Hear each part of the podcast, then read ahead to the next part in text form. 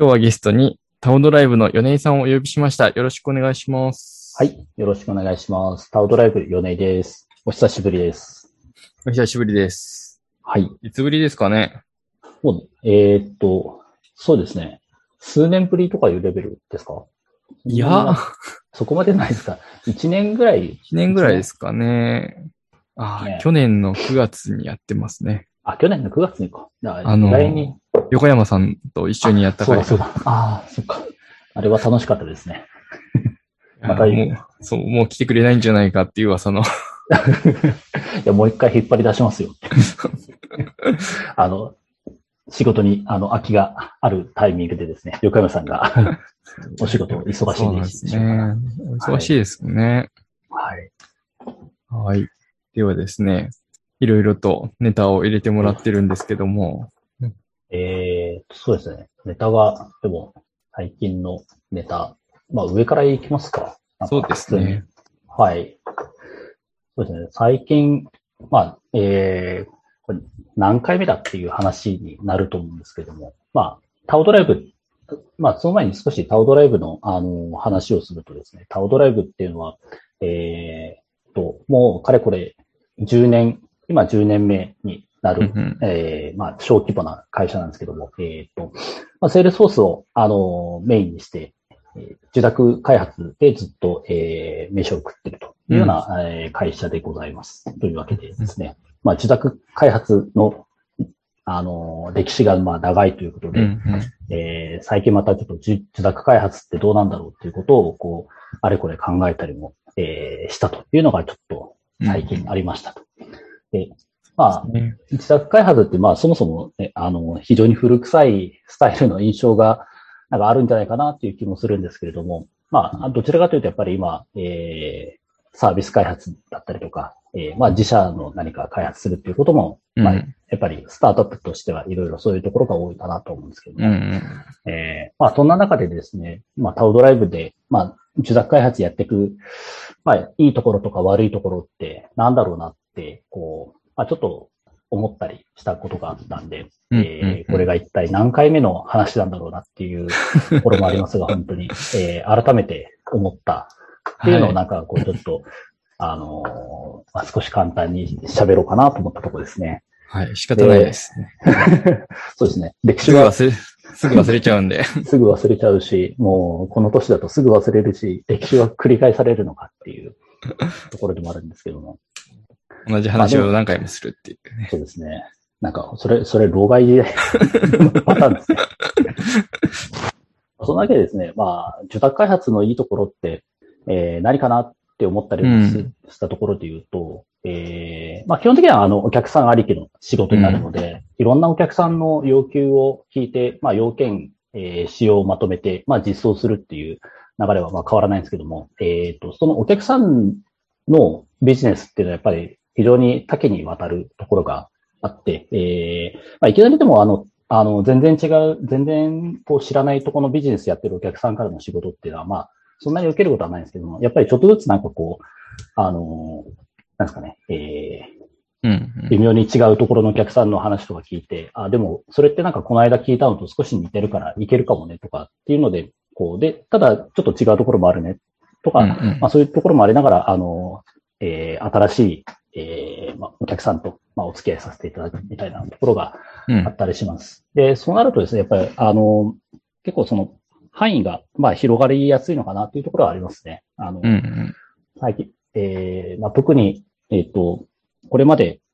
まあ最近だとあの、えー EC 系だったりとか、まあやっぱり、あの、なんか会員サイト作りたいみたいな話とか、まあそういうのにもだんだん広がっていったりして、あの、5年ぐらい前は我々そんなこと全くやってなかったのに、うんうん最近そういうのにも、あの、手を出すようになったといいますか、まあ、そういったお話をき、あの、もらえるようになったりとかして、まあ、そうやって、こう、広がっていくっていうのは非常に良いところかなと思ったりうん。してますしで、えーまあ、ちょっとずつ、こう、あの、バックグラウンドが、あの、似てるお客さんの仕事が、まあ、あの、来たりすると、まあ、この部分は、えっ、と、新たにチャレンジしなきゃいけないねと。でも、うんあの、こういうところは、あの、これまで培ってきたノウハウで、えー流用すれば、あの、サクッといけるよねっていうところがあったりして、まあ一度その実装したものっていうのを、あの、まあ、うまいこと、えーブラッシュアップして、えーお客の、お客さんにも流用するっていうところで、うん。まあ、時間稼ぎといいますか、あの、まあ、品質とか納期っていう点で、あの、まあ、少しいいところがあるかなっていう、いうところもありますね。うん。で、まあそういうことを考えていくと、若干なんかその、えー、これまあ、まあ比較するところではないかもしれないですけど、えー製造業っていうところの、えー若干中量産的なものづくりっていうので、何かこう、あの、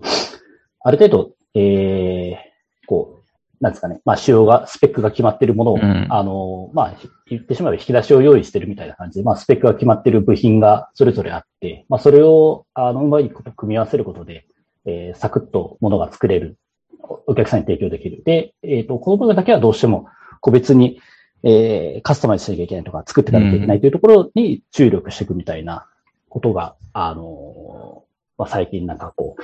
よくあるなと思ってるところでうすね。ん。ただまあ、それを、あの、なんですかね、うまいこと組み合わせて、スピーディーにやるっていうのは、えっ、と、まあそんなに毎回毎回うまいこと言ってるわけではなくて、やっぱりこう、なんですかね、一筋縄じゃいかないところもあったりして、うんえー結構それをうまいことやるには、やっぱりモジュール化がきちんとできてるとか、あの部品としてやっぱ切り出して他のシステムにも組み込むっていうのが、あの、どれだけスピーディーに、えーうまいこと差し込めるかという作り、まあそういったプログラムの作りになってるかどうかっていうのがやっぱり重要かなと思うんですよね。うん。なんかそうなると、えー、なんかそれ一つ一つがなんかまあちっこいサービスになって、えー、なんかこうそれを組み合わせていくという感じになると、え、それってなんか、さっき、さっき言ったサービス開発と何が違うんだろうみたいな いうところにもなんかこう、ブーメランのように帰ってきたりとか、まあ、するんですけども、まあ、なんかそういう、なんかこうちっこい部品、まあサービス開発だともうちょっとそれが大きな、あの、もうちょっとおあの、大きなビジネスになるような、あの、うん。ものになるかもしれないですけど、もっとちっちゃいなんか、さ、えー、例えばですね、僕らで最近の例で言うと、えーっと、と、とあるお客さんで、えー、まあ、地図系の、まあ、地図系というか、重症とか、まあ、緯度経度の地図の、あのうんうん、情報を扱うっていうところがあって、で、えーっと、一時ですね、えーっと、経産省が何か出してる、えーっと、その、住所を、うんうんえーなんかうまいことパースしてくれる、あの、オープンソースの、あの、プログラムを、あの、こう、公開しているというのがあって、うんまあ、それ結構面白くて、まあ、あの、実際ちょっと試してみてたんですね。うんで、えっ、と、住所を、えっ、と、渡すと、まあ、だから、例えば、えっ、と、東京都練馬区なんちゃらってこう渡していくと、うんえっ、と、都道府県が東京都です。えー、地区郡が練馬区です。うんうんで、町名がえーなんとかで、えっ、と、えっ、と、町、えっ、と、何町、何番、何号って、それぞれ、あの、パースしてくれ、パースして返してくれるんですね。うん。で、あの、外区レベルの、えー、緯度経度も、あの、一緒に出してくれるっていうものがあって、へえ。で、なかなかそれ、あの、便利だなと思って、うんえー、まあ使ってたんですね。うん。で、どれをお客さんに入れて、で、その後、あの別のお客さんでも、あやっぱり住所の、なんかそういったパースしてきれいにしたいとうんうん。いうのがあったりしたんで、それ自体を、えっ、と、一つヘロクのアプリとかにして、まあ、うんあの、えっ、と、まあ自分のところのですね、えー、エンタープライズ、ヘロクエンタープライズの中にこうアプリ作って、うんうん。まあいろんなお客さんでなんかそういう機能が必要だっていうのが分かれば、まあそこを使って、あの、うんまあ横転、あの、なんですかね、その住所をパースするっていうところはもう、あの、すでにできてるから、まあそれを呼び出す仕組みのところさえ、あの、それぞれのお客さん向けに作れば、まあ早いとこ行くよね、というのがうんあったりして、なんか、あの、まあ、ちょっとそれはなんか若干マイクロサービスっぽいところなのかなと思ったりもそうですね。うん。そういう作りがうまいこと、なんかそういうネタをたくさん持ってると、なんかこう、早くいろんなものが提供できるかなと思うんですけども、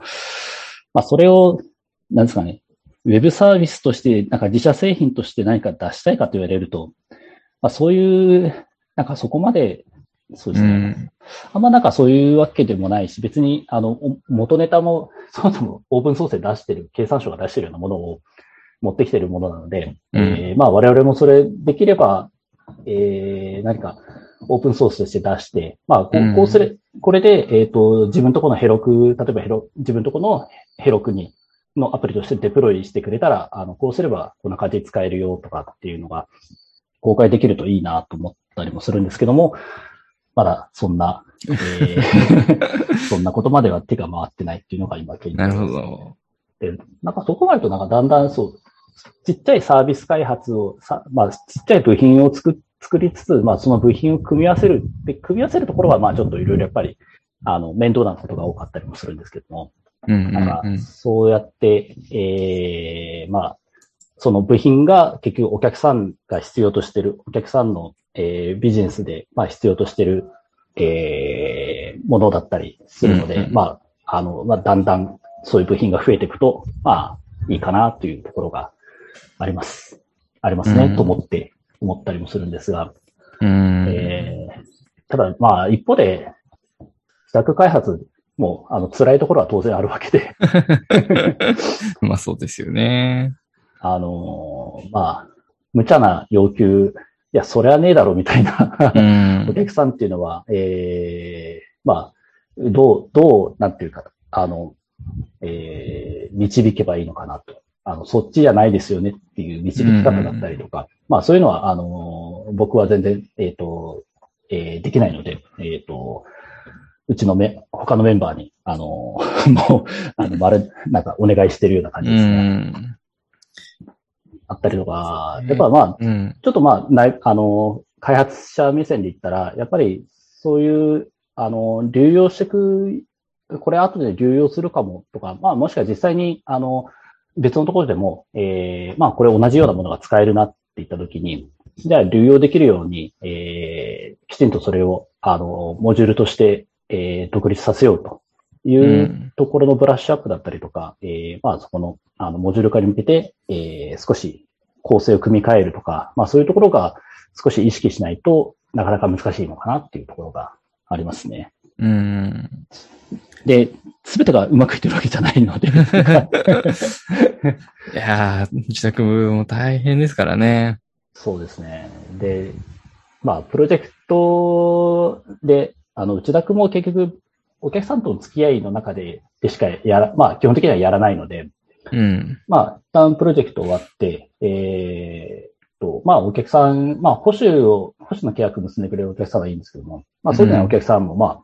あ、あの、なんですかね、しばらく、こう、期間が空いて、また、まあ、あの、声かけてくれるお客さんとか出るんですけども、一旦、まあ、プロジェクト終わると、あの、なんですかね、まあ、ある意味卒業になるので、えー、そこから先、あの、長くお付き合いするうん。方もいれば、そうでない方もいて、えー、なんていうか、その一つのシステムに、うん。例えば5年、10年関わるかって言われると、まあ、い今までちなみに5年、10年関わってきたやつはないですうね。ん。なるほど。なので、あのーやっぱりなんかこう、そう、長くてい1年、2年。まあ、うんまあ、実際作り上げるのにそうですね。あの、完成、あの、何回かのリリース分けて、ある程度完成に持っていくまでが、あの、例えば1年、2年とかして、まあそこから先、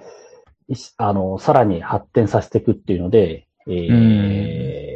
長くそのシステムに関わるっていうのは、うん、まあ、なかったりすることが多いかなというと、うん。まあそこも、そこの経験っていうのも、でそこの経験っていうのは、まあ受託開発だとちょっと、あの、得られにくいかもしれないうん。なと思うんですよね。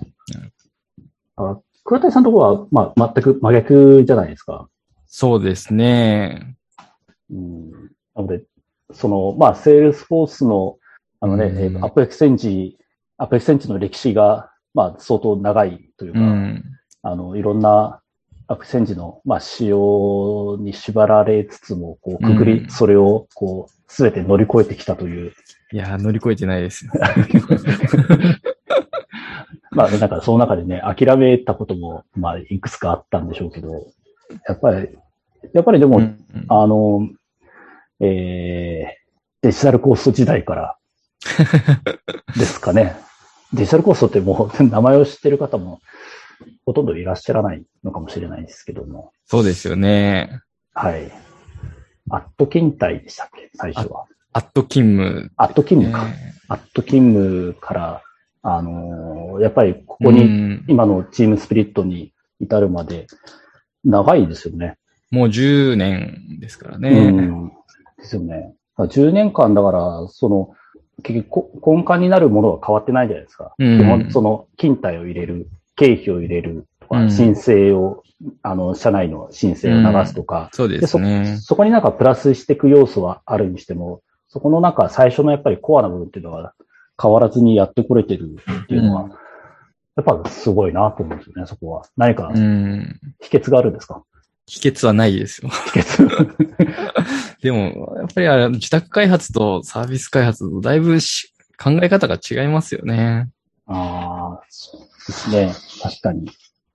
うもん。うサービス開発だと、個々のお客様の要件に応えるというよりかは、やっぱりはいそのみんながつ、皆さんに使ってもらえるはい。ものを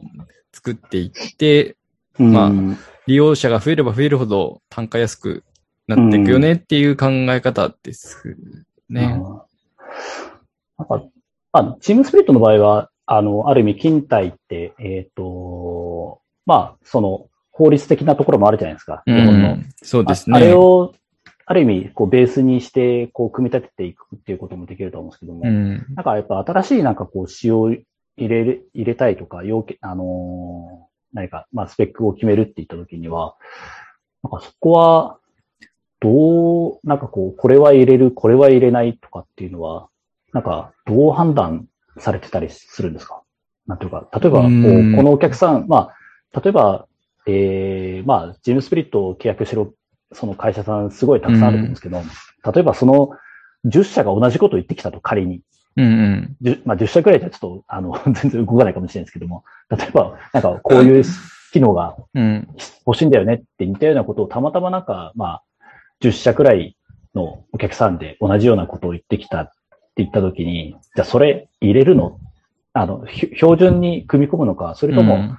あの、それはなんかプラグインか、プラグインにしようかみたいなところとか、うんなんか、あの、もしくは、やらない。それす、ごめんなさいって 諦めるとか、いくつかパターンあると思うんですけうど、ん。そこって、まあ、ど、ど、どなたが決めてらっしゃるんですか？そこら辺は。一応ですね、そのプロダクトマネージャーっていううん。やロールの人がいるので、まあ、その人が、あの、いろいろはい要件とか、あの、状況、お客様の状況をまとめて、これ次はこれ行こうというのは決めてるんですけど、やっぱりお客様で、お客様の数も多いので、あのうん、たくさん要望は溜まっているので、まあ、その中で、で、あの、たくさんのお客様からいただいている要望は優先的にやろうかっていうのはありますよね。ああ、なるほど。一応その、社内的にはその、そういった、あの、改善要望みたいなのを集めていって、どこのお客さんからその改善要望をもらったっていうのはトラッキングできるようにしてるんですね。まあ、それをもとに考えたりとかうん。してますね。なので、営業の方から、あの、こういうの欲しいんだけどって言われたら、あの、そこはいにちゃんと登録してもらって貯めていくようにしてまあ、すなるほど。なるねほ。ど今、プロダクトマネージャーの方って何名いらっしゃるんですか？今何名だろ結構、そうの、うん。なんか、あれですか、えっ、と、各、えー、プロダクト、プロ、まあ、どういう、どういうふうにプロダクトを分けてるのか、ちょっと、すみません。まあ、今分かってないですけども、各、なんか、やっぱり、こう、各担当がある、一人一つの担当、一つのプロダクトといいますか、まあ、その、社内、内部的にこう、うん。切り分けてるのか、なんか、要は、一つのプロダクトに二人のマネージャーがいるみたいな感じではないと、とか。まあ、ロールとしては複数人がいますけども、最終的にまとめるのは一人あになるような感じですかじね。で、今、チームスピリットのミッド市場向けの方が二人ですかねで、えっ、と、エンタープライズ向けの方で何人いるんだ、うん ?4 人、5人ぐらい。ああ、4人、5人かな ?5 人か。あ違う、だいぶ4人だ。だいぶ、そう。うん。こう、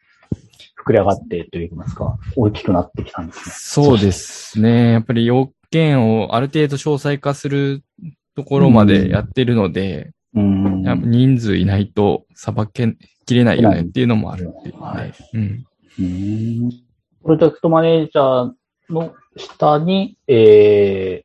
ー、なんか開発チームがな、いくつか、まあ所属してるっていうような。そうですね。うん。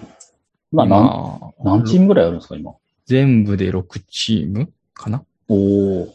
一チーム何人ぐらいいて？一チーム、ばらつきはありますけど、はい。4から8ぐらいの間でいるはずですね。これ、日本、海外含め、なんか、海外と日本の混合チームとかってあったりするんですか？混合は今ないですね。ああ。あれ、確かマレー、マレーシアじゃなくて。シンガポールです、ね、シンガポール、シンガポールですね。シンガポール。そうそうシンガポールチームと日本チームでそれぞれ、うん、そうですね。ので、開発チームとプロダクトマネージャーも一緒に、同じ拠点に、プロダクトマネージャーは別のところもあるか。やっぱりプロダクトマネージャーはもう少し上の人と話さないといけないので、あの、日本語できないと今は辛いよねっていうので。はい、うん。なるほど。あそうですよね。うん。だらと、もう、開発者も50、50人ぐらいはエンジニアは。そうですね。いると。で、その開発者を取りまとめてるのが別で取りまとめるのが倉谷さんという位置づけで。あともう一人、マネージャーいるので。あ、なるほど。私はち小さな方のチームをやってます。倉谷さんの立場今、ど、どんな、そうだ、どう、昔と比べてどういうふうに変わっていったりとかってなんかあるんですか？前はなんかこう結構品質系の方に力を入れてたそうですね。マネージャーになった時点で、開発チームを見る、全体を見るようになっちゃったので、はい、で、まあ、人数も多いので、当然回らないよねっていうので、あの、マネージャーを増やしていくっていうので、増やしてって、だいぶ増えてきたかなって感じですね。今、まあ、私は3ト市場向けの製品の開発チームを見てる感じですね。はい、なるほど。すると、だいぶ、あれですか、まあ普段の仕事だとやっぱ、あまり物を作るっていうのは、ちょっと割合としては減ってきてる。物を作ってる時間はないですね、今。ああ、なるほど。まあ、開発プロセスとかは作ってますけど。ああ、そういうチーム、チームビルディングだったりとか。うん。ところですか。なるほど。だいぶ昔、初めてお会いした時からはだいぶ変わってきましたね。そうですね。あの、麹町の。そうですね。はい。いや最初の頃はテストをしていればよかったのに。ああ、昔は、あれですね、そのまま言ったらジェンキンスおじさんに確実に、まあ、ジェンキンスおじさんにもなってましたよね。違いましたっけ？なってましたね。あと Selenium おじさんになってましたね。ああ、そうですね。セレ、 Selenium も結構癖が強くて、大変だみたいなことを、あの、特にセールスフォースを組み合わせるととかっていう、今じゃ考えられないような ことだったかもしれないですけど、ね、ですよね。いやでも今いや今もう大して変わってないから 頑張んないといけないですけどね。ああ。うん。そういう中で、僕はそうですね、再、変わってない。まあ、昔、昔に比べる、昔と比べてそうですね、結局、あの、プログラマー、一応なんかプログラマーなのかな、という感じではありますが、うん、あの、結局、そうですね、タオドライブ今、えっ、ー、と、メンバー的には、あの、実は一人、あの、フロントをやってた、あの、エンジニアが、うん、まあ、卒業されたんで、うん、えー、まあ、ちょっとその分の穴を、今僕が、えー、と、埋めなきゃいけないというところで、これまで逃げてたフロント も手を出さなきゃいけないというので、えー、いや、いいんじゃないですか。まあ、ちょっとそうですね、経験がひ、なんか経験値がね、広がればいい、うまいこと広がったらいいんですけども。ねフロントも JavaScript の部分はまあ、やればできそうな気がするんですけど、うん、あの、スタイルシートが辛くないですか？そうですね、そっちは、ちは、えー、今、ほとんどできてないので、えっ、ー、と、なるほど。はい。実際に、あの、デザイン、例えば、うんうん、サイトの、なんかこう、えー、今そうですね、うちの機能としてデザインの部分っていうのが、まあ、な、ないのと、うん、えー、上がってきたデザインを、あの、HTML に、えー、まあ、コーディングするっていうところが、やっぱないので、うんうん。ちょっとそこ、まあ、ないと言いますか、今、えっ、と、実は、あれですね、まあ、倉田さんご存知の、あの、松本さんがですね、今うん、そこら辺をやったりしてて、あれ？っていう、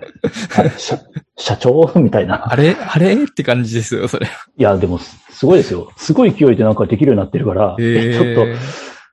この人はよくわかんないけど、とにかくす、やっぱ、うん、あの、なんていうか、馬力、馬力もそうですけど、やっぱり能力がすごいなと思います。えなんか、とてもそういう風には見えないのに、なんか器用、器用な感じですね。そうですね。はい。で、上がってきたところを、あの、僕が、あの、最後、えー、今、あの、その、うん上がってきたデザイン、まあ、HTML を、うんうんえー、組み込むというような流れで進めようっていう感じで。やってはいるんですけど、まあ、あの、そのだけでフロントエンジニアはやっぱり必要だなというのが今、うん。目下うん、あの、タオドライブの、えー、悩みでございますと。まあでもそこまでやってくれてればまだ、あれで、あ、そうですね。はい。あの、そう、なんていうか、えー最後、その、しやっぱ CSS とか、そうですね、スタイルうん。だとかっていうのは、うーん、ちょっと、そうですね。僕は正直苦手というか、なんか、優先度がやっぱり、あのーモチベーションがなかなか上がらない。うんで、やっぱりエンジニアそれぞれそういうなんか自分のなんかテンション上がるうんエリアと、テンション上がらないエリアってあるなっていうのを、うんまあ、やっぱりまた、あの、まじまじと感じてます。そうですね。やっぱり、バックエンドやってると、ロジック的なところはまあ、そうですね。筆が進むというか、はい、はい。キー叩けますけど、なんかスタイルシートのマージンって何種類あるんだとか考え始めるそと、結局何が正解、こうした方がいいっていうのが、うんなんか、こう、なんですかね、見通せないと手が止まっちゃうというか。そうですね。で、なんかとにかくやって、その後もう一回見直せばいいじゃんっていうのがあるかもしれないですけども、うん、なかなか そうですね、辛いところではありそうまね。ですすね。やっぱりロジックだとこうすれば美しいみたいな心理眼があるけど、うんはいフロントはすぐには身につかないですよね、あれ。そうですね。で、なんか、そういう、あの、うちのメンバー、僕僕以外のね、あのうん。えっ、と、フロントで、あの、お客さんと調整やってもらってるフロントのメンバーとかは、そういうところの、やっぱ、センスは、あの、僕よりもはるかにいいので、なんか、細かいところで言うと、あの、ですかね、Windows だと、えっ、と、えー Windows に起こるバグなのかな？なんかう、ん。4K ディスプレイとかなって、なんか Windows の Mac だと起きないんですけど、Windows だと微妙にフォントがこうジャギーになるっていうバグがあるみたいで、で、えっ、とうんですね、ちょっと、ちょっとすごい断片的に申し訳ないですけど、それを、えっ、と、なんか0.02いくつ何度、こう、ローテーションさせると、こう、綺麗に 描画される。それ、それ、そういうのも、あの、やってくれるんですよ、ちゃんと。ええと 思って、そその、あのそのこだわりの、あのーなんか深さっていうのは本当に頭が下がる思いです。ー、い やなので僕は、あの、どっちかというとバックエンド側がやっぱり多いので、あでもあれですよ、えー、セールソースは忘れてないですから。ー、さすがです。やっぱり、バックエンドはやっぱりし知らなきゃいけないことって少ないうん。のかなっていう気がしますね。なんか、そうですね。で、フロントの方はやっぱり、いろんな技術が、あのーポンポン出てくると言いますかうんね。やっぱりそれを追いかけるっていうのは、まあ、これずっと言われてることだと思うんですけど、あの、はい、追いかけていく、ういく続けるっていうのが、でもそれよりもやっぱり覚えることが多いんだと思います。うん、CSS の仕様ってあ超細かいじゃないですか。あ、そうですね。細かいですね。で当然、ブラウザーの方もアップデートしていったりブとか。ラウザもやるし、あの、シャドウドームの特性とかも覚えるの結構大変だし、そうですね。そうですね。覚えることが多いんだと思うんですよ覚えるこ。とがやっぱ多い。なんか、バックエンドで、うんあの、言い方をあれですだですけど、あの、物理的な、うん。強化の物理、はい、はい。一つの公式があれば、それを微分すれば次の公式が出るとか、それに近い、あの、ロジックの組み立てのところが多いのかなっていう気がうんしますね。そうですね。うん。やっぱりこうフロントってちょっと社社会科的な感じ、地理とか、日本史とか 覚えなきゃいけないことが多そうな感じ。なんか多い感じですよね。やっぱり、はい。そのわけで、あのー、まあ、フロント、まあ、これまではだから、あれですね、セールスフォース、まあ、やっぱり、うちが提供するサービスっていうか、まあ、あの、お客さんに提供するものとして、やっぱり Salesforce があって、まあ、ヘロ、 Heroku で、あの、サイト作りますっていうパターンが、やっぱ、まあ、ほぼ、あの、100%そんな、か、100%というと言い過ぎですね。90何パーは、 Salesforce と Heroku の組み合わせですね。で、その中で、あの、まあ僕の方が、えっ、ー、と、 Salesforce と、えっ、ー、と、まあ Heroku の方のバックエンド。まあ Heroku もあのバックエンドとフロントエンドと、あの、分けて、えー、今作ることが多いので、えっ、と、 Heroku のバックエンドの方までを、あの、手掛けるっていうので、っていう、えー、で、フロントは、まあフロントの方のエンジニアに、あの、あとちょっとよろしくお願いします。で、フロントとバックの、あの、やりとりのところですね。API どうすんのっていうところを、まあ、二人で詰めたりとか、っていう感じで進めていってたんですけども、まあ、そうですね。まあ、なので、えー、 Salesforce と、まあ、 Heroku バックエンドが、まあ、やっぱり僕の主戦場だったわけですね。うん。なるほど。はい。でも、セールスフォース、まあ、まあ、 Salesforce ずっとあの使い続けてますけど、 Salesforce のカスタマイズっていうんですか、 Salesforce でやってるところって、うん。えっと、ほとんど、あの、えー、Apex トリガー書いたりとか、うん、バッチ書いたりとか、うん、なんか、プラットフォームイベント使います。とか、なんか、そういうところが多くてですね、あんまりえー、まあ、あともちろん、あの、カスタムオブジェクト作ります、うん、フィールド作りますとか。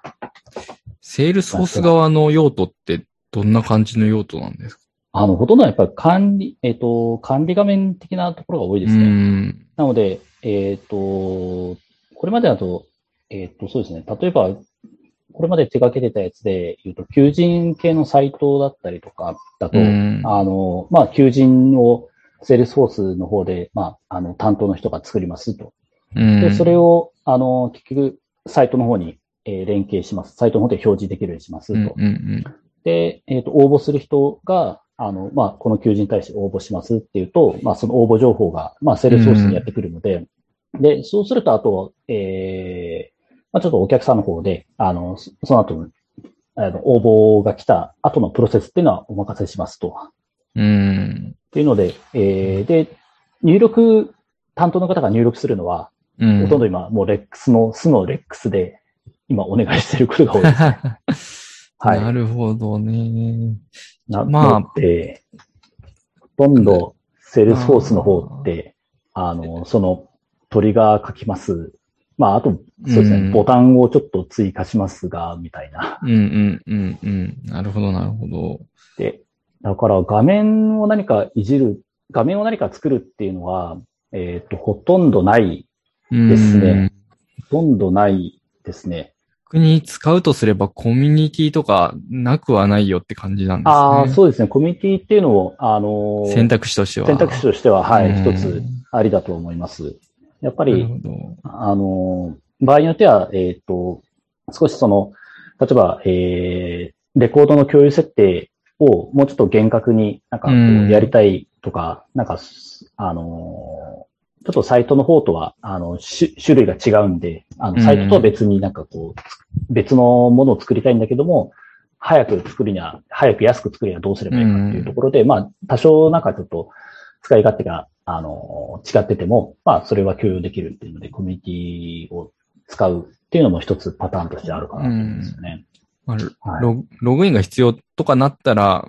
コミュニティっていうのも起きそうですね。っていうのもそうですね。はい。で、ログイン、その中であれですね、あのー、結構、ロールの違うユーザーで、うん、えっ、ー、と、通常のほほぼ、えー、8割型のユーザーは、えー、まあ、いわゆる、えっ、ー、と、あの、例えば応募、まあ、する人だったりとか、うんうん、えー、まあ、求職者の人が、あの、使うもの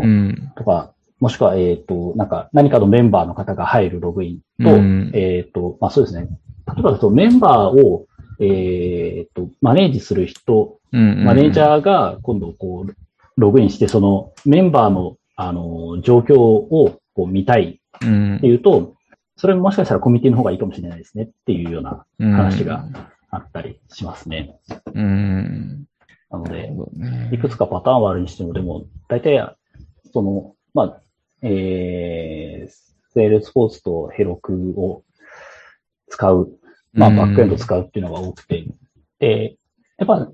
あの、 Heroku 使う、そこでなんか Heroku が出てくるっていうのが、えっ、ー、と、もう理由は非常に、まあ、あの、シンプルで、まあ、えっ、ー、と、まあ、営業的な観点と、なんていうか、うん、まあ、営業的っていうか、えっ、ー、と、まあ、 Salesforce の営業の方から、まあ、そういう話が来るので、まあ、 Heroku も一緒にっていうのもありますし、えっ、と、やっぱり Salesforce とその Heroku Connect で、あの、ね、つなぐっていうパターンがやっぱり多いので、あの、まあ、そうなるとやっぱり、えっ、と、ヘロクポスグレっていう選択肢しかなくなる。で、まあ、ヘロコネクトはやっぱり、それはそれで非常に優れてるので、あの、まあ、いろんなところが楽ちんになるので、うん、えー、まあ、そうなるとやっぱりヘロクの、バックエンドまではヘロクっていうのが、あの、ほぼ確実に今なってて、もしかしたらフロントはヘロクじゃなくてもいいかもしれないですけども、うん、えー、まあまあなんかそうですね。あの、大体皆さんあの台の20とか買われ、あの、買われて、で、えっ、ー、と、すごいな。大体そうですね。あの、スター、サイトの中で、デブスターターパックとかで、大体大脳は20とかで、うん、で、えっ、ー、と、まあ、僕ら、僕らが、あの、主戦場にしてるエリアっていうのは、まで、やっぱそんなに、あの、なんですかね、大脳なんか40、50も使うような、あの、ところではないので、うん、えー、まあ、20の中でなんとかやりくりしてるっていうところはあって、えー、うん、まあでも20ぐらいあれば、あの、フロントもその中に入れるよねっていう感じで、あはい。わざわざ違うところをやるのは、まあ、今んとこない感じですね。そうですよね。結局、ヘロクコネクトをキーにして、囲い込まれてるっちゃ囲い込まれてますけど、そうそう、ね、効率いいですよね。まあ、効率いいですね。なので、そこはやっぱりあえて作るところではないかなっていう。うなので、あの、件数、レコード、同期するレコード件数っていうののサイジングさえ、あの、うまいこと握れてれば、やっぱヘロコネクトっていうのは非常に強力だなと思います。うん。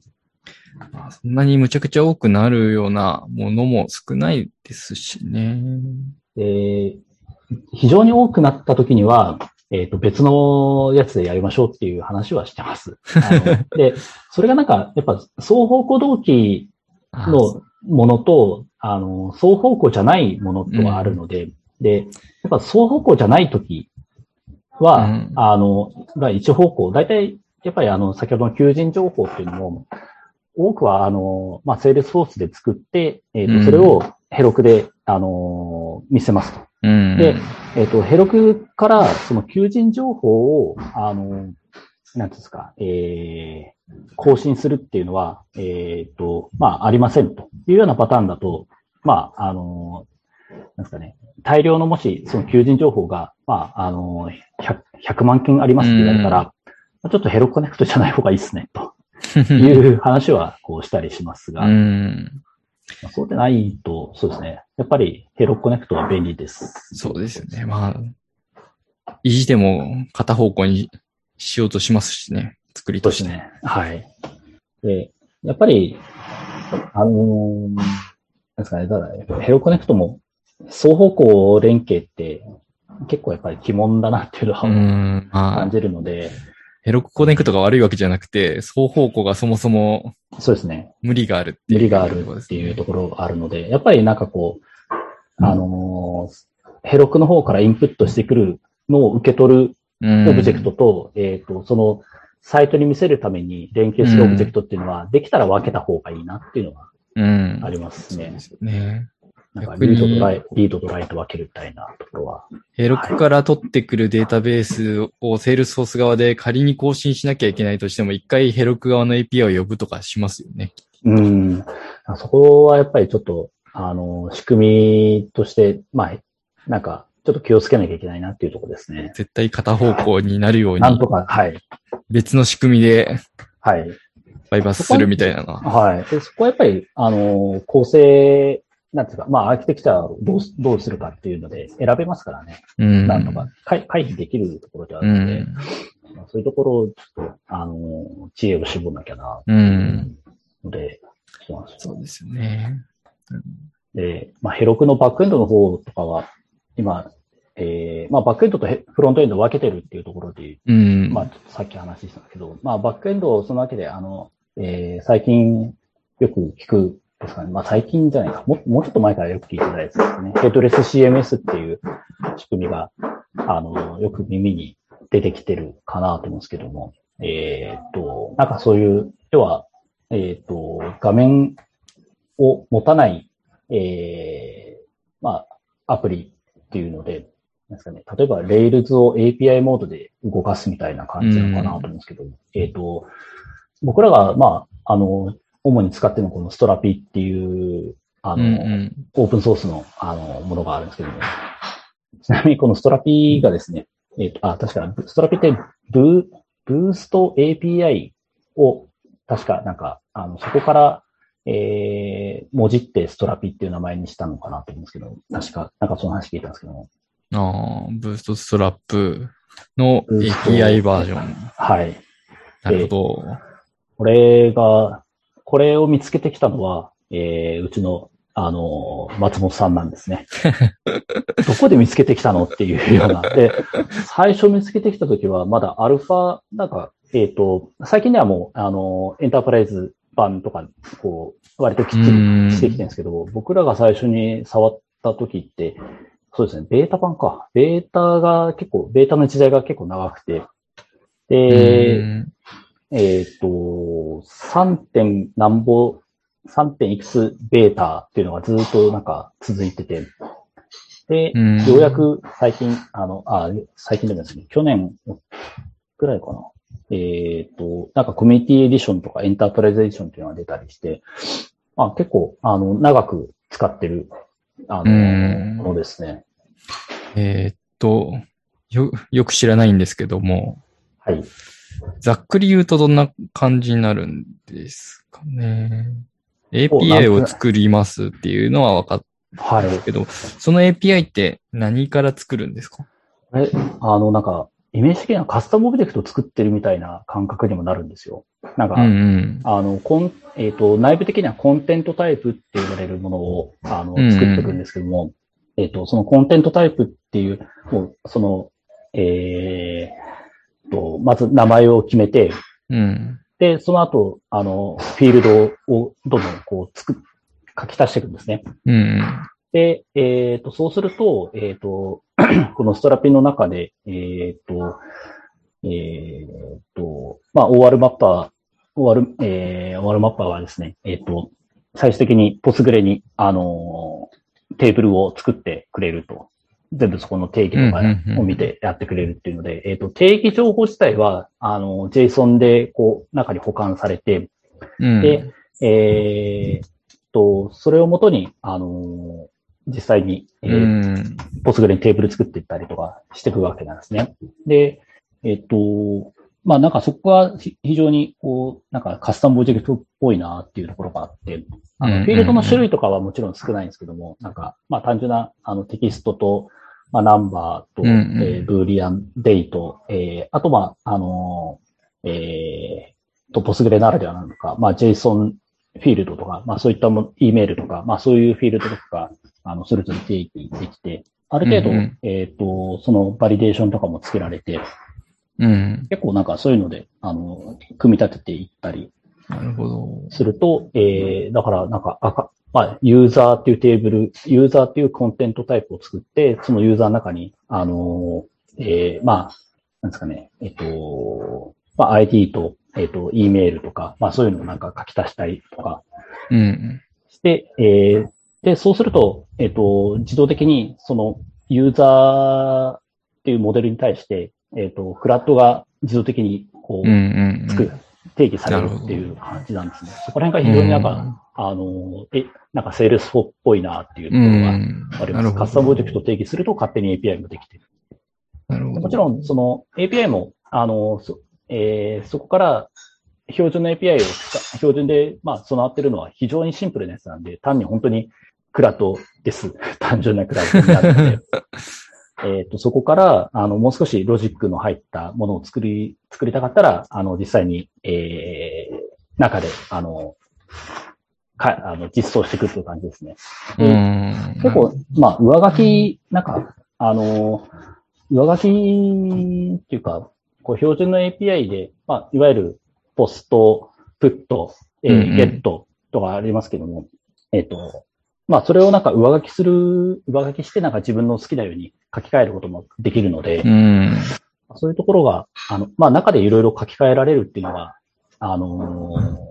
まあ、いいのか悪いのかっていうところはありますが、カスタマイズの範囲としては広いので、うん。結構まあ、重宝してます。なるほど。あとはプ、プラグインとかが結構いろいろあるのがいいかもしれないですね。というので、えー、まあ、これの話はそうですね。あの、長くなる。ただ僕らもこの、あの、どっちかというとこの一部を使ってるっていう感じなんですよね。うん。まだなんか、あのーなんですかね、えっ、と、結構いろいろ、いろんな使い道があり、ある感じなんですけど、まだその、えー、なんですかね、3分の1も使えてないんじゃないかなっていう気はします。まあでも用途によって全部使わないものがあったりしそうですよね。そうですね。まるでセールスフォースだみたいな。用途によって使わないとか。うん。うん、だから、基本的にはデータベースの設定から API を作るよっていうのがベースの考え方だけど、そうですねはい。それだけだと API から見たときに情報が不足してたりするので、はい。中間的な表現、ココンテントタイプっていうのを作って、そこから API とデータベース両方作りましょうっていうそうですね。考え方ってことですね。はいああ、なるほど、なるほど。で、API ももちろん、あの、えっ、と、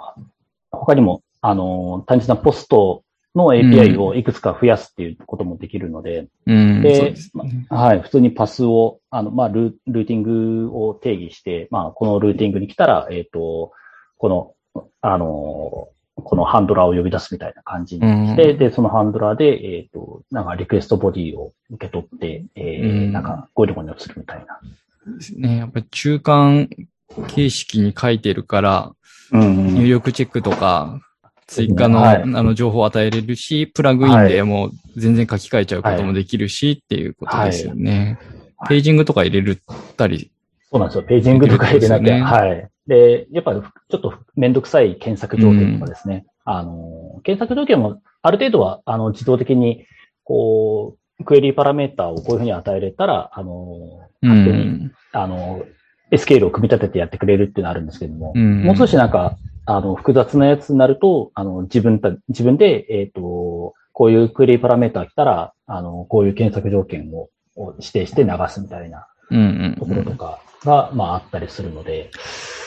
それなんかカスタマイズできるっていうところだったりとか、まあ、あの、プラグイン機能がついてるっていうので、あの、うんうんうん。まあ、ちょっと使ってみたら結構使い勝手が良かったんで、あの、うんえー結構長く使ってます。なるほど。まあ、レイルズだとフロントの HTML まで作ってくれるけど、うん、そこは、は結構壊れやすいから作んないっていう選択をしてる感じなんですかね。そうですね。ここは、はい、このスラピの方はあくまで API だけにそうですよなるので、ね。はい。結局 HTML 作っても全部置き換えですもんね。はい。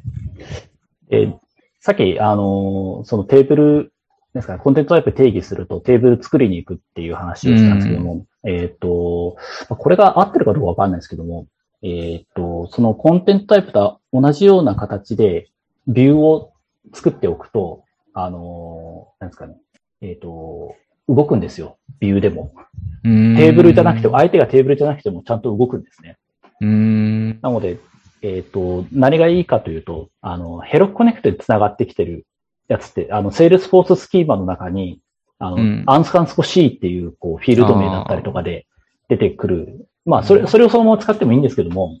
えっ、と、それ、そこからパブリックスキーマの方にですね、あの、うんクレートビューしておいて、まあ、1対1の、完全な1対1の、あの、対応だと、えっ、と、ビューに対して、えっ、と、インサート、あの、アップデートとかも、えーまあ、できるので、うん。えーその、最初にビューで、なんかこう、ある程度こう作っておいて、それと同じ、同じようになるように、えっ、と、コンテントタイプをこう定義して、なんかこう、あの、ごまかすっていうような。それなんかちょっと間違えると、あの、なんですかね、えっ、と、エラーになる、エラーになるっていうか、えっ、と、 Strapi がですね、あの alter table しに行くんですね。なんか、ちょっとテーブルと違うって言って。で、 alter ta、alter table しようとしに行くけど、これちょっとテーブルじゃないからダメだ、なんかエラーになっちゃったみたいなこととかあるので、そういうなんかちょっと、はい、あのミスはあったりしますいや、なんか葛藤がありますね。ちょっと葛藤ありますね。ちょっと、アンスコアンスコ C はちょっと消したいんだけどっていう思いと。はい。はい、だから、アンスコアンスコ C を消したい、やっぱ消したいので、消したいですよね。結局、アンスカンスコ C のままやると、えっ、ー、と、API のそうですよ、ね、レスポンスの中にアンスカンスコ C が出てきちゃうので、そうですよね。それはちょっとフロント側になんかそ、その、あこのアン、まあ、あの、もちろん別にアンスカンスコ C があったって別に言っちゃいいのかもしれないですけども、なんかちょっとこう、うん、このアンスカンスコ C って何すかみたいな。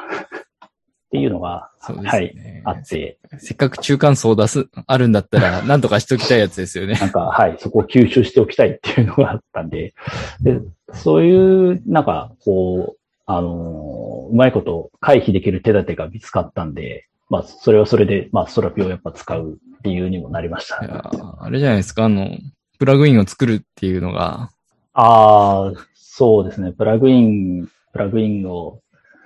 そうですね。その、それ用のなんかプラグインを、あのー、まあまあ作るっていうのがやっぱり一番いいのかなっていう気はしますが。あまりでも、うん、ああの、やっぱりストラピーというかバックエンドの方から、あのー、えっ、ー、と、Heroku Connect じゃなくて、やっぱ JSForce 使って、こう、直接叩きに行くこともあったりするので、まあそういうところに JSForce を使って、なるほど。やっぱすげえなと思いながらこう、いや、そこ直接言っちゃうとなんか混沌としたことになりそうですけど大丈夫なんですか？まあ、えっ、ー、と、結局、そこが、あれですね、えっ、ー、と、 Heroku Connect とは繋がってないようなところだったりとか、あの、どうしてもリアルタイムじゃないと、あの、辛いなっていうところがあると、えっ、ー、と、JS フォースを使うこともあったりします。あとは何ですかね、えっ、と、なんかそうですね。今だと他にやりようがあるのかちょっとあんまり考えてなかったんですけども、あの、時々、こう、LINE とのやりとり、LINE メッセージの受け渡しなんかやるときに、えっ、と、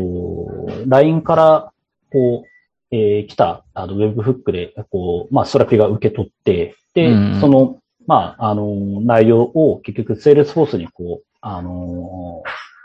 まあ、 Chatter として、こう、えー、投げるんですね。で、その時は、やっぱ j スポーツ使ってやってますね。なので、まあ、まあ、そうですよね。はい。 webhook 来て、まあ、とりあえず、あの、 webhook で OK にして、で、まあ、その後にゆっくり、まあ、ちょっと j スポーツでこう返して、あの、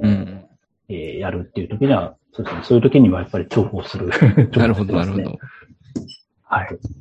まあ、いいんですかね。あの、局データとしてのやり取りをするところはストラピ使うけど、うんはい、API コールするときは JS フォースですよってことですよね。そうですね。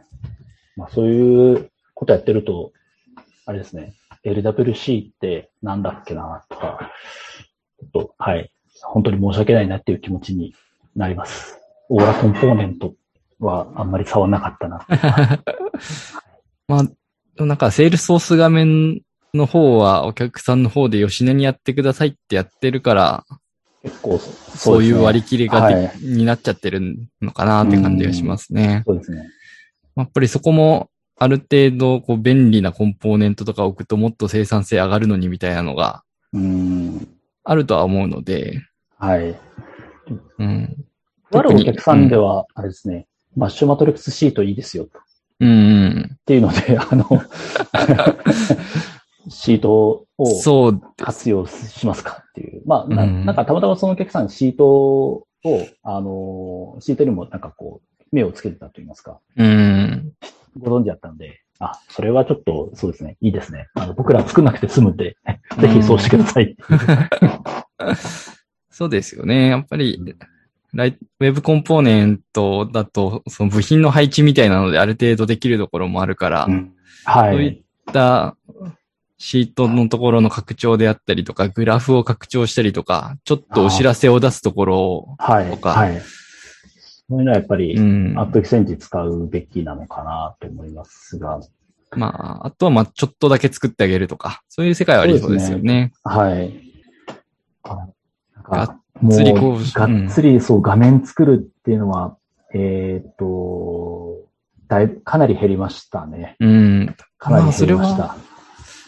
いい方向なのかなと思うんですけど。そうですね。はい。やっぱりこう、作るんであれば、ちょっとした、あの、しサマリーを出すようなうんコンポーネントを作ってあげるか、一括処理をするようなそうですね。はい。はい。やっところですよね。ぱり、あのーまあ、バッチ組んで、えー定期的に流すのかとか、あの、スケジューラーと組み合わせて、まあ、夜に、あのー例えば、えーまあ、さっき話、ちょっと話してた、あのー住所をパースするっていうのも、セールスソースになんか住所を入れ,、入れて、で、あの、たまになんか、あのー例えばデータローダーとかで、こう、入れた住所とかって、えっ、と、結構なんか、まあ、変なところで切れてる住所っていうか、そそれ、えっ、と、おかしいだろっていう 入力もあったりするんです。うんう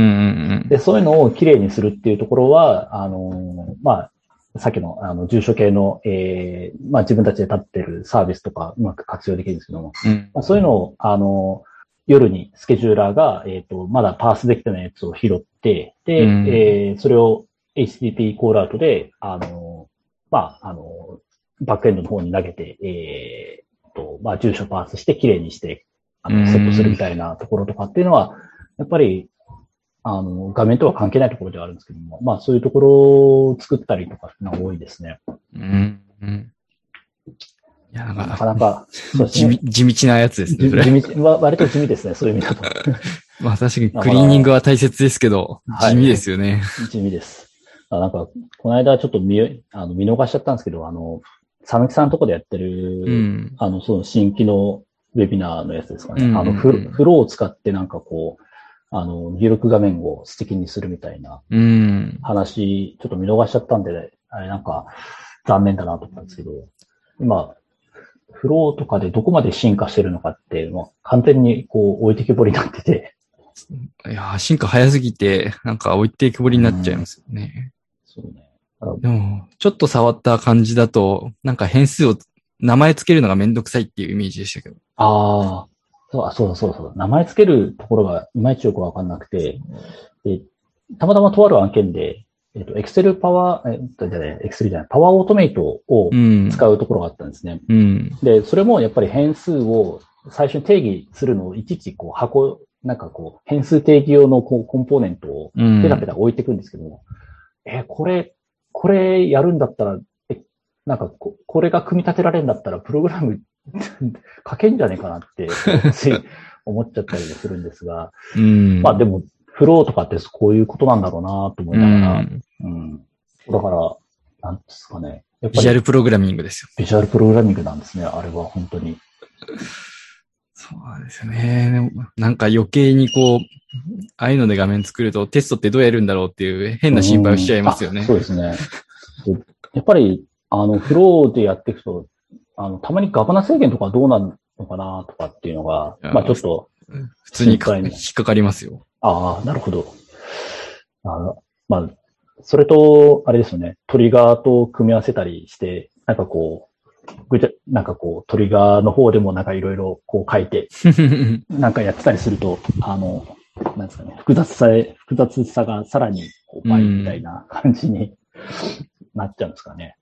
なっちゃうんでしょうね。そこのうまいことの住み分けが誰か考えてくれないのかなっていうか、うん。結構どっちかになんか寄ってることが多いような気がするんですけど、まあどうなんでしょうね。まあそこら辺なんか、佐々木さんとかに話聞いた方がいいのかもしれないですけども、佐々木さんか一応そのあたり。は、あの、フリーのミリーさんとちょっと話をしたときに、ないろいろ聞いて、はい。これできるだけ、あの、ビジュアルプログラミングの方に寄せているけ、うんって聞きましたね。最終的にもうどうしようもなくなったらトリガー書くみたいな。ああ。ね、どっちがいいのか。やっぱり、とあるお客さんでプロセスビルダー、こう、いくつか生えてった時に、ああ、その生やし方すると落ちるなっうん。ていうのがあったりすると、で、その内容が、やっぱり、あの、いや、それトリガーで書いた方がいいなっっていう内容だったんですね。で、ただ、あの、もちろんトリガーであの移植することは簡単だし、あの、移植してしまえば、まあ、その場はまあいいと思うんですけども、うん、やっぱりなんか、あのー、トリガーに移植しちゃうと、お客さんはもうそのロジックをいじれなくなるなっていうのが、やっぱり、ちょっと、んなんか避けようがないというか、うん、どそこどう解解決したらいいんだろうなっていうのが、ちょっと悩み、悩みますね。そうですよね。それやっちゃうと、あの、もちろんそのガバナ制限が、あの、回避されて、あの、まあ、作り的にも、まあ、あの、開発者目線で言うと作り的には綺麗になるなと思うんですけども、うん、えっ、ー、と、あくまでも開発者がコントロールするような領域になっちゃって、うん、あの、特に、こう、僕らみたいな受託でやってる場合だと、えっ、ー、と、いわゆるその、なんですかね、お客さんからしてみたら、エンドユーザーからしてみたら、まあ、社内の誰かに頼むんじゃなくて、いちいち、まあ、実際合いに頼まなきゃいけない、うん、いちいち要望を出さなきゃいけないっていうのが、まあ、ちょっとなかなか厄介な、になるのかなと思うと、うん、そこは単純に、あの、えー、トリガーに寄せるっていう選択肢が取りにくい時もあるなそこの中、やっぱり、えー、判断っていうのは、ちょっと慎重にやんなきゃいけないんだろうなと思うと、難しいなと思って、まだ全然答えが出ないですよ。あの一件、一件ずつの更新だと、そんなに困らないんですけどね。あの、変な、変に組んでても。ああ。ね、一括更新をしたりすると途端に落ちるっていう。そうですよね。だから、うん、一括更新するときに、まだ、なんですよね。えっ、ー、と、その一括更新する、ある程度なんかその、どれぐらいの量を更新するかっていうのを、えっ、ー、と、エンドユーザーというか、まあ、そのプロセスビルダーなりフローを作る人が今は考えなきゃ、気にしなきゃいけないんですよね、うん、まだ。そそこをなんか、セールスフォースがいいいい具合になんかこう、いい感じに、まだやってくれるほど進化はしてないんですよね。うん。なんかこう、あの、ガバナ制限に抵触しそうだったら、急になんかそこから、なんですかね、あの、起動機に変えるみたいな。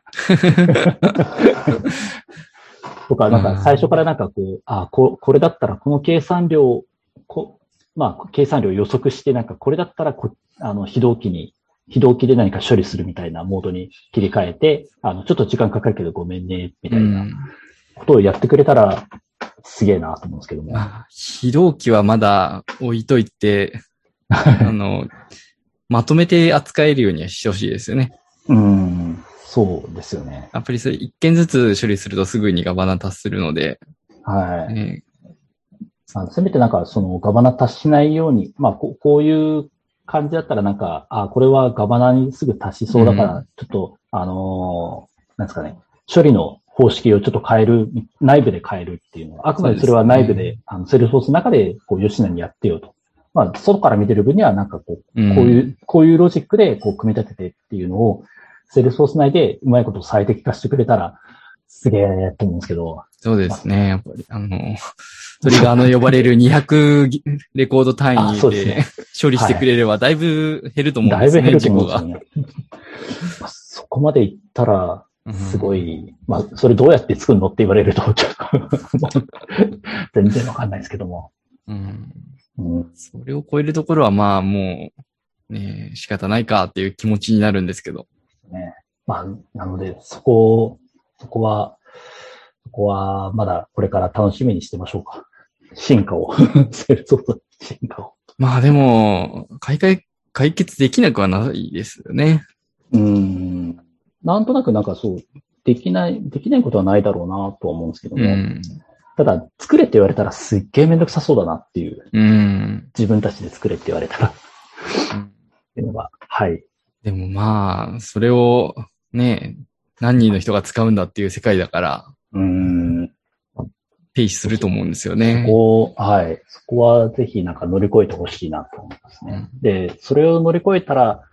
ちょっと本気でフローを勉強しようかなっていう。ひどい。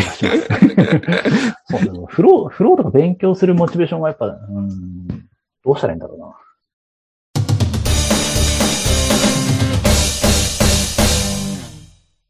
はい。じゃあ、今回は、えー、migration.fm エピソード47になります。えー、ご意見、ご感想、ご要望は、ハッシュタグマイグレーション FM をつけてツイートしていただけると幸いです。iTunes の評価や感想などもお待ちしておりますので、どうぞよろしくお願いいたします。今回のゲストは米井さんでした。ありがとうございました。はい、ありがとうございました。